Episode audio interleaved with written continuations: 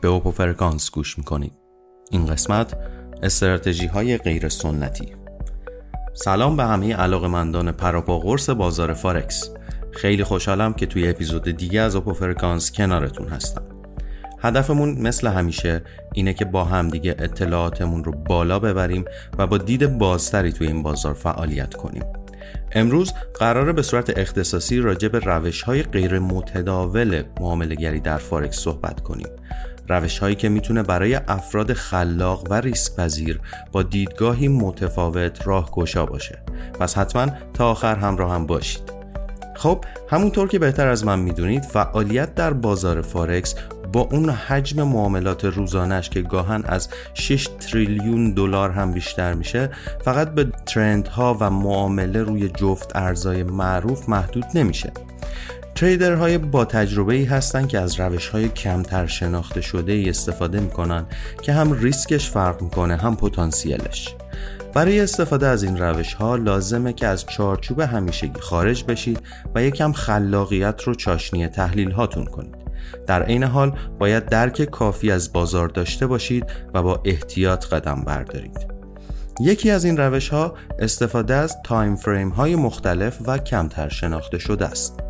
خیلی از تریدرها ترجیح میدن نمودارها رو روی بازه های زمانی روزانه یا چهار ساعته تحلیل کنن. اما اگر از تایم فریم های دیگه مثل نمودار 8 ساعته استفاده کنید می‌تونید با تقسیم روز به سه بخش مساوی دید تازه‌ای به روندهای اصلی بازار و نقاط شکست احتمالی پیدا کنید. اینطوری شاید بتونید نقاط حمایت و مقاومت رو شناسایی کنید و از نوسانات کوتاه مدت بیهوده هم فاصله بگیرید. یه روش دیگه که خیلی از تریدرهای حرفه‌ای ازش استفاده می‌کنن پیدا کردن پترن های هارمونیک هست. این پترن ها که بر اساس نسبت های فیبوناچی و شکل های هندسی به وجود میان می‌تونن به ما نشونه هایی از تغییر احتمالی در جهت روند بازار بدن.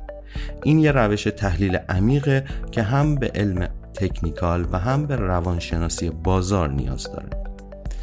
یه نکته ای که می‌خوام از تجربه خودم بهتون بگم اینه که حتما قبل از پیاده سازی این روش های غیر متداول روی معاملات واقعی با دقت اونا رو بک تست کنید.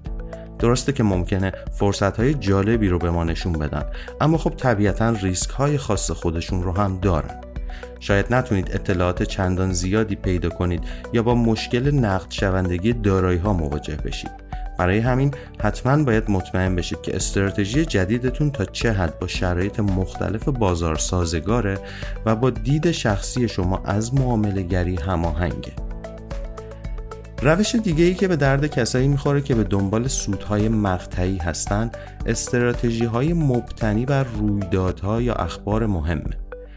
این استراتژی ها به عکس های بازار نسبت به اخبار مهم چه سیاسی چه اقتصادی وابسته هستند و تریدر باید بتونه درک کنه که هر رویداد تا چه حد می‌تونه قیمت جفت ارزها رو تحت تاثیر قرار بده. سرعت و توانایی تحلیل اخبار و البته مدیریت ریسک حرف اول رو تو اینجور معاملات می‌زنه. چون عکس عمل بازار همیشه قابل پیش بینی نیست و ممکنه خیلی سریع جهت ها جابجا بشن. روش هایی مثل معاملهگری جفتی یا کراس کارنسی هم بهمون اجازه میده که از نوسانات بین دو دارایی که رابطه نسبتا ثابتی با هم دارن سود کنیم. همونطور که تکنولوژی پیشرفت می‌کنه دسترسی ما هم به داده های مختلف با سرعت بیشتری ممکن میشه. این موضوع باعث ایجاد روش های معاملگری بیشتر و البته پیچیده تری میشه. مثلا معاملگری الگوریتمی که به همون اجازه میده با سرعت خیلی بالایی معامله کنیم.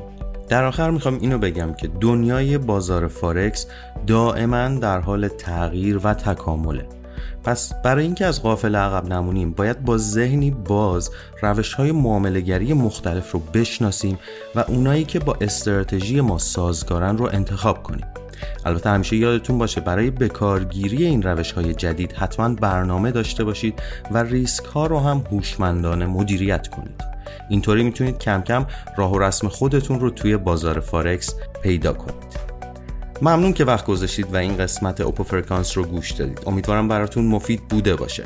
برای دنبال کردن اوپو فرکانس و شنیدن روزانه محتواهای صوتی ما که شامل تحلیل، آموزش و سیگنال های خبری میشه ما رو در پادگیرهای پرمخاطب follow کنید.